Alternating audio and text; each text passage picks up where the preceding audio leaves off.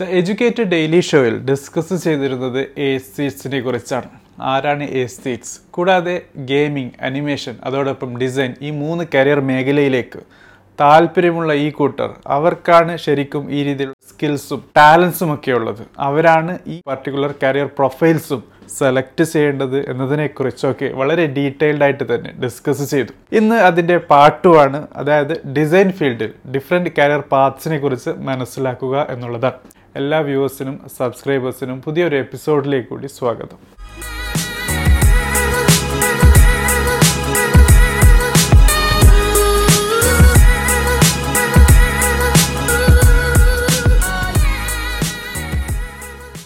ആദ്യത്തെ എപ്പിസോഡിൽ നിന്ന് തന്നെ നമുക്ക് മനസ്സിലാക്കാൻ പറ്റി ബ്യൂട്ടിയോട് വളരെയധികം കോൺഷ്യസ് ഉള്ള ആൾക്കാരാണ് എ സീറ്റ്സ് എന്നുള്ളത്. അതുകൊണ്ട് തന്നെ ഇവർ ഗെയിമിംഗ് അനിമേഷൻ അതോടൊപ്പം ഡിസൈൻ മേഖലകളിൽ വളരെ നല്ല രീതിയിലുള്ള കരിയറാണ് മുന്നോട്ട് കൊണ്ടുവരാൻ പോകുന്നത്. ഡിസൈൻ ഫീൽഡിൽ പല രീതിയിലുള്ള പ്രൊഫൈൽസ് ഉണ്ട് കരിയർ പാത്സ് ഉണ്ട്. പല കൂട്ടുകാർക്കും അത് ഏതൊക്കെ എന്ന് അറിയാൻ താല്പര്യവുമുണ്ട്. അവർക്ക് വേണ്ടിയാണ് ഈ എപ്പിസോഡ് ചെയ്തിട്ടുള്ളത്. സോ ആദ്യമായിട്ട് തന്നെ നമുക്ക് ഡിസൈൻ ഫീൽഡിനെ അഞ്ച് വിവിധ മേഖലകളിലേക്ക് മാറ്റി മനസ്സിലാക്കാവുന്നതാണ്. ഏതൊക്കെയാണ് ആ അഞ്ച് മേഖലകൾ? ആദ്യത്തെ മേഖല ഇന്റീരിയർ ഡിസൈനിങ് ആണ്. രണ്ടാമത്തത് ഫാഷനാണ് മൂന്നാമത്തേത് ഗ്രാഫിക് അല്ലെങ്കിൽ വിഷ്വൽ കമ്മ്യൂണിക്കേഷൻ ആണ് നാലാമത്തേത് ഇൻഡസ്ട്രിയൽ ഡിസൈൻ ആണ് അഞ്ചാമത്തേത് വെബ് ഡിസൈനിങ് ആണ് സോ പേരിൽ നിന്ന് തന്നെ മനസ്സിലാക്കാൻ പറ്റുന്നത് പോലെ നമുക്കറിയാവുന്നത് ഇത് entirely different aspects of design കൈകാര്യം ചെയ്യുന്ന മേഖലകളാണ്. ഡിസൈനിന് വളരെ കോമൺ ആയ ഒരു കാര്യമുണ്ട് അതായത് ക്രിയേറ്റിവിറ്റിയും അതോടൊപ്പം ബ്യൂട്ടിയും വേണം എന്നുള്ളതും യൂസബിലിറ്റിക്കും വളരെ വലിയ പ്രാധാന്യം നൽകുന്നുണ്ട്. സോ ഈ ഓരോ മേഖല മനസ്സിലാക്കുമ്പോഴും ഇതിലെ ഓരോ പാരാമീറ്ററും എങ്ങനെ വ്യതിയാനം വരുന്നു അതോടൊപ്പം ഏതിനൊക്കെയാണ് കൂടുതൽ പ്രാധാന്യം നൽകേണ്ടത് എന്ന കാര്യം മനസ്സിലാക്കേണ്ടത് തന്നെയാണ്. സോ നമുക്ക് ആദ്യത്തെ ഫീൽഡിലേക്ക് പോകാം അതായത് ഇന്റീരിയർ ഡിസൈനിങ് എന്നുള്ളത്. നമുക്കറിയാവുന്നത് പോലെ ഇന്റീരിയർ എന്ന വേർഡിൽ നിന്ന് തന്നെ മനസ്സിലാക്കാൻ പറ്റുന്നത് ഒരു ഇൻസൈഡ് സ്പേസിന് ആവശ്യമായ ബ്യൂട്ടി ഏസ്തറ്റിക് ലുക്ക് നൽകാൻ ആണ് ഇന്റീരിയർ ഡിസൈനിങ് എന്നുള്ള മേഖല വന്നിട്ടുള്ളത്. So professionally designed interior spaces ആണ് ഇവരുടെ ലക്ഷ്യം എന്നുള്ളത്. ഇനി ഏതൊക്കെ ഡിഫറെന്റ് മേഖലയാണ് ഇന്റീരിയർ ഡിസൈനിങ്ങിലുള്ളത് അവിടെയും ക്ലാസിഫിക്കേഷൻ ഉണ്ട് എന്ന കാര്യം മനസ്സിലാക്കേണ്ടതാണ്. ആദ്യത്തേതാണ് റെസിഡൻഷ്യൽ ഇന്റീരിയർ ഡിസൈനിങ് എന്ന് പറയും. അതായത് പേരിൽ നിന്ന് തന്നെ മനസ്സിലാക്കാൻ പറ്റുന്നത് റെസിഡൻഷ്യൽ കോംപ്ലക്സും വില്ലാസും മാൻഷൻസും ഹോംസിന്റെയും ഒക്കെ ഇന്റീരിയർ സ്പേസസ് ആണ് ഇവർ കൈകാര്യം ചെയ്യുന്നത്. കൊമേഴ്ഷ്യൽ ഇന്റീരിയർ ഡിസൈനിങ് ആണെങ്കിൽ സ്കൂൾസും ഓഫീസ് കോംപ്ലക്സസും റെസ്റ്റോറന്റ്സും ഷോപ്പിംഗ് മാൾസും പോലുള്ള കോർപ്പറേറ്റ് സിസ്റ്റം വരെ ഇതിന്റെ അകത്ത് വരുന്നു എന്നുള്ളതാണ്. സോ ഇവിടെയൊക്കെയുള്ള ഇന്റീരിയർ സ്പേസസ് ഡിസൈൻ ചെയ്യുന്നത് ഇവരാണ്. മൂന്നാമത്തതാണ് എക്സിബിഷൻ ഇന്റീരിയർ ഡിസൈൻസ് എന്ന് പറയും. ഇവിടെ art galleries museums zoos trade fairs പോലുള്ള വളരെ കോർപ്പറേറ്റ് കൾച്ചർ വരുന്ന കാര്യങ്ങൾ കൈകാര്യം ചെയ്യുന്ന കൂട്ടരാണ്. നാലാമത്തെയും അവസാനത്തെയും ഇന്റീരിയർ ഡിസൈനിങ് മേഖലയാണ്. സെറ്റ് ഡിസൈൻ എന്ന് പറയും. ഇവിടെ സ്റ്റേജസും സ്റ്റുഡിയോസും തിയേറ്റർ സെറ്റ്സ് അത് മ്യൂസിക് പെർഫോമൻസിനായാലും ഫിലിംസിനായാലും ടെലിവിഷൻ സീരിയൽസിനായാലും ഫാഷൻ ഷോസിന് വരെ ആവശ്യമായ കാര്യങ്ങൾ. ഇന്റീരിയർ സ്പേസിങ് കളറിങ് അതോടൊപ്പം അതിന്റെ പാറ്റേൺസും ഓർഗനൈസിങ്ങും ഒക്കെ നടത്തുന്നത് ഇവർ ആണ്.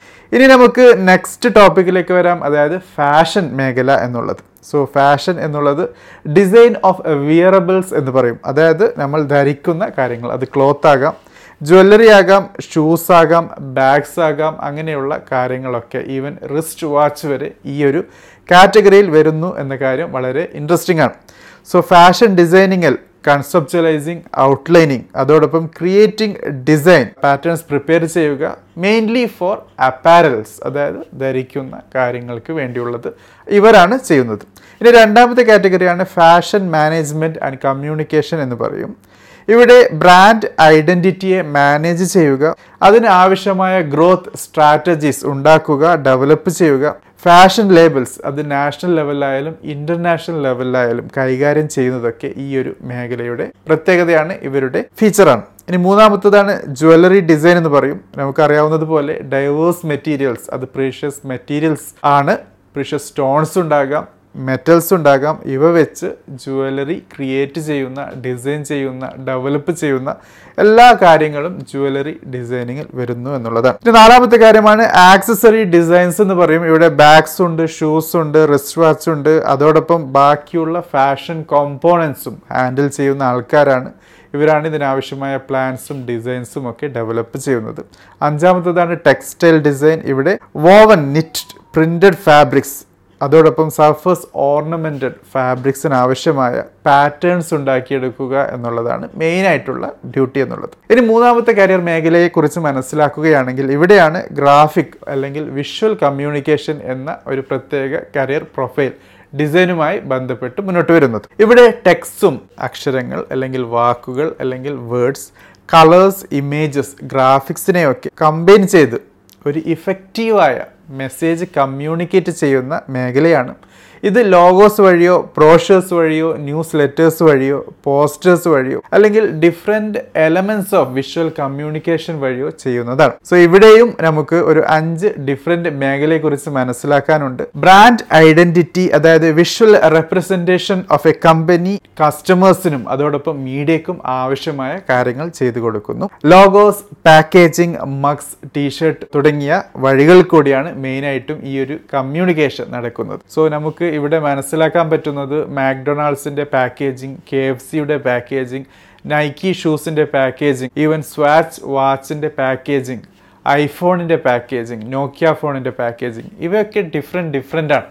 സോ ഇതൊക്കെ കൈകാര്യം ചെയ്യുന്നത് ബ്രാൻഡ് ഐഡന്റിറ്റി എന്നുള്ള ഡിസൈൻ കരിയർ മേഖലയാണ്. നെക്സ്റ്റ് ആയി വരുന്നതാണ് അഡ്വർടൈസിങ് പ്രിന്റ് ആഡ്സിനും ഫ്ലയേഴ്സിനും വെബ് ആഡ്സിനും ഇലക്ട്രോണിക് മെയിലേഴ്സിനും ആവശ്യമായ ഡിസൈൻ ഇവരാണ് ചെയ്യുന്നത്.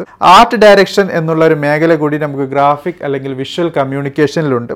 ഗ്രാഫിക് റെപ്രസെന്റേഷൻ മെയിനായിട്ടും മാഗസിൻസിനും ന്യൂസ് പേപ്പേഴ്സിനും ആവശ്യമായ ഡാറ്റ ഓർഗനൈസ് ചെയ്ത് വളരെ നല്ല രീതിയിൽ തന്നെ ക്രമപ്പെടുത്തിയെടുക്കുന്ന മേഖലയാണ്. നാലാമതായിട്ടുള്ളതാണ് ബ്രോഡ്കാസ്റ്റ് ഡിസൈൻ. ഇവിടെ ന്യൂസ് പ്രോഗ്രാംസ് ടി സീരിയൽസ് പോലുള്ള കാര്യങ്ങൾക്ക് ആവശ്യമായ ഓപ്പണിംഗ് അല്ലെങ്കിൽ ക്ലോസിംഗ് ക്രെഡിറ്റ്സ് നൽകുന്ന ആ ഒരു കാഴ്ച. അതിന്റെ ലുക്സും ഫീൽസും സെറ്റ്സും പ്രസന്റേഴ്സും ചാർട്ട്സും പോൾസ് പോലുള്ള ഇലക്ഷൻ സമയത്തൊക്കെ വരുന്ന കാര്യങ്ങൾ അതിന്റെ ഗ്രാഫിക്സും ഒക്കെ വളരെ നല്ല രീതിയിൽ തന്നെ ഹാൻഡിൽ ചെയ്യുന്നത് ബ്രോഡ്കാസ്റ്റ് ഡിസൈൻ എന്നുള്ള ഒരു കരിയർ മേഖലയിൽ വരുന്ന ഡിസൈൻ ഫീൽഡിന്റെ മേഖലയാണ്.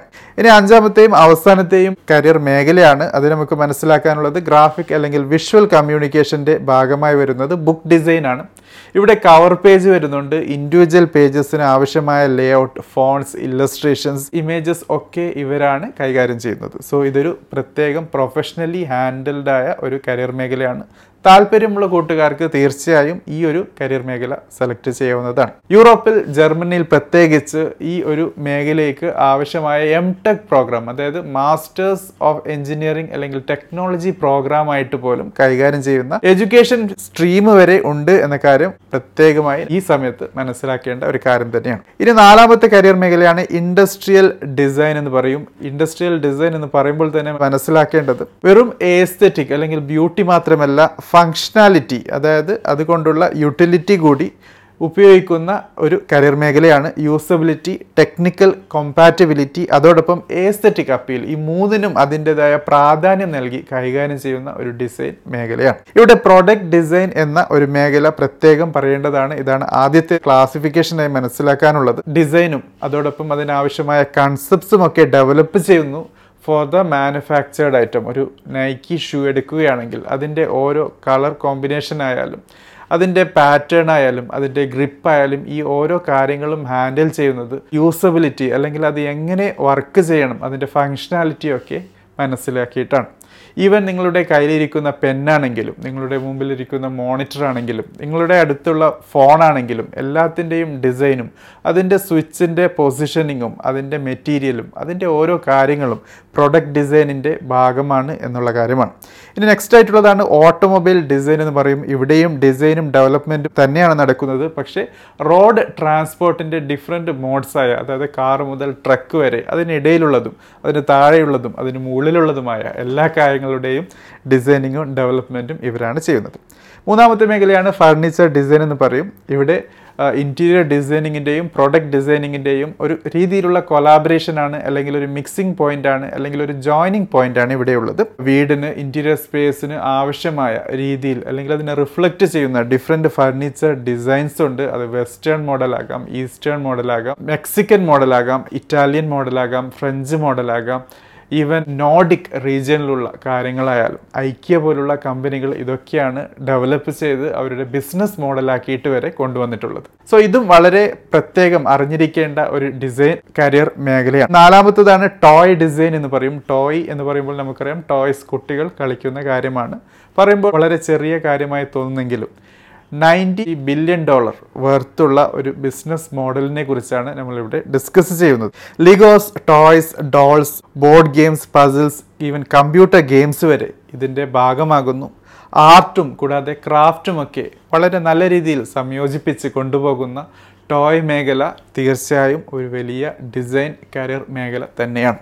ഇനി അഞ്ചാമത്തെയും അവസാനത്തേതുമായ ഡിസൈൻ മേഖലയാണ് വെബ് ഡിസൈനിങ് എന്ന് പറയും. ഇവർ ചെയ്യുന്നത് വിർച്വൽ സ്പേസിന് ആവശ്യമായ ക്രിയേറ്റിവിറ്റി ആഡ് ചെയ്യുകയാണ്. ഇത് ചെയ്യുന്നത് മൂലം ഡിസ്കവറബിൾ ആകുക വെൽക്കമിംഗ് ആയ ഹാബിറ്റബിൾ ആയ യൂസേഴ്സിന് ആവശ്യമായ കാര്യങ്ങൾ ഇൻഫർമേഷൻ നൽകുന്ന ഒരു കരിയർ മേഖലയാണ്. സോ തീർച്ചയായും ഡിസൈനിങ്ങിന്റെ വളരെ വലിയ സാധ്യത ഇവർ ഉപയോഗിക്കുന്നുണ്ട്. ഇതിൽ രണ്ട് ക്ലാസിഫിക്കേഷനാണുള്ളത് ഒന്ന് യൂസർ ഇന്റർഫേസ് ഡിസൈൻ യു എന്നുള്ളതും മറ്റത് user experience design U X എന്നുള്ളതും ഇത് രണ്ടും ഡിഫറെന്റ് ആണ്. ഇവ തമ്മിലുള്ള വ്യത്യാസം ഇവ എന്താണ് എന്ന് മനസ്സിലാക്കുന്നതിൽ കൂടി ചെയ്യാവുന്നതാണ്. സോ ഒരു കസ്റ്റമർ എന്താണോ കാണുന്നത് എന്താണോ കേൾക്കുന്നത് എന്താണോ ഫീൽ ചെയ്യുന്നത് എന്നതും കൂടാതെ തിരിച്ച് വീണ്ടും അതേ പ്ലാറ്റ്ഫോമിൽ വന്ന് ഇവരുടെ സർവീസും പ്രൊഡക്റ്റുമായി ഇൻട്രാക്ട് ചെയ്യാനും ആവശ്യമായ കാര്യങ്ങൾ ചെയ്യുന്നതാണ് യൂസർ ഇന്റർഫേസ് ഡിസൈനിങ്ങിന്റെ ഭാഗമായിട്ടുള്ളത്. നേരെ മറിച്ച് യൂസർ എക്സ്പീരിയൻസ് ഡിസൈൻ അല്ലെങ്കിൽ യു എക്സ് ഡിസൈൻ എന്നുള്ളത് എന്റയർലി മാക്രോ ലെവലിൽ കാണുന്ന ഒരു രീതിയാണ് വിർച്വൽ വേൾഡിനെ ഹാൻഡിൽ ചെയ്യുന്ന ഒരു കാര്യമാണ്. എങ്ങനെ ഒരു യൂസർ ഒരു പ്ലാറ്റ്ഫോം കണ്ടെത്തുന്നു ഡിസ്കവർ ചെയ്യുന്നു അതിനെ എങ്ങനെ അക്വയർ ചെയ്യുന്നു അതോടൊപ്പം അതിനെ അവർ ഉപയോഗിക്കുന്നു വീണ്ടും വീണ്ടും അവർ ഉപയോഗിക്കാൻ ആവശ്യമായ കാര്യങ്ങൾ എന്തൊക്കെ എന്നൊക്കെയുള്ളത് തീർച്ചയായും ഒരു യൂസർ എക്സ്പീരിയൻസ് ഡിസൈനറിന്റെ യു എക്സ് ഡിസൈനറിന്റെ മേഖലയിൽ വരുന്നു എന്നുള്ളതാണ്. സോ ഫ്രണ്ട്സ് ഇതാണ് നമുക്ക് ഇന്ന് ദ എഡ്യൂക്കേറ്റഡ് ഡെയിലി ഷോയിൽ മനസ്സിലാക്കാനുള്ളത്. With respect to design field different മേഖലകൾ അഞ്ച് മെയിൻ മേഖലകളാണ് തീർച്ചയായും തുടർന്നുള്ള എപ്പിസോഡുകളിൽ ഓരോ മേഖലയെക്കുറിച്ചും വളരെ ഡീറ്റെയിൽഡ് ആയിട്ട് തന്നെ ഡിസ്കസ് ചെയ്യാനുള്ളത്. സർട്ടിഫിക്കേഷൻ പ്രോഗ്രാംസ് ആയാലും ഡിപ്ലോമ പ്രോഗ്രാംസ് ആയാലും ഏതൊക്കെയാണ് നല്ല നല്ല ഇൻസ്റ്റിറ്റ്യൂഷൻസ് ഈ പ്രോഗ്രാമുകൾ നൽകുന്നത്. കരിയറിൽ എങ്ങനെ നല്ല രീതിയിൽ നമുക്ക് ഈ മേഖലകളെ ഉപയോഗിക്കാം എന്നൊക്കെയുള്ള കാര്യങ്ങൾ നമ്മൾ തീർച്ചയായും ഡിസ്കസ് ചെയ്യുന്നതാണ്. ഇതുമായി ബന്ധപ്പെട്ട ചോദ്യങ്ങളുണ്ടെങ്കിൽ തീർച്ചയായും നിങ്ങൾക്ക് കമന്റ് ബോക്സിൽ ചോദിക്കാവുന്നതാണ്. എപ്പിസോഡ് നിങ്ങൾ യൂട്യൂബ് വീഡിയോ ആയി കാണുന്നതെങ്കിൽ താങ്ക് ഫോർ വാച്ചിങ് അതല്ല ഈ ഒരു എപ്പിസോഡ് നിങ്ങൾ പോഡ്കാസ്റ്റിൽ കൂടിയാണ് കേൾക്കുന്നതെങ്കിൽ താങ്ക് ഫോർ ലിസണിങ്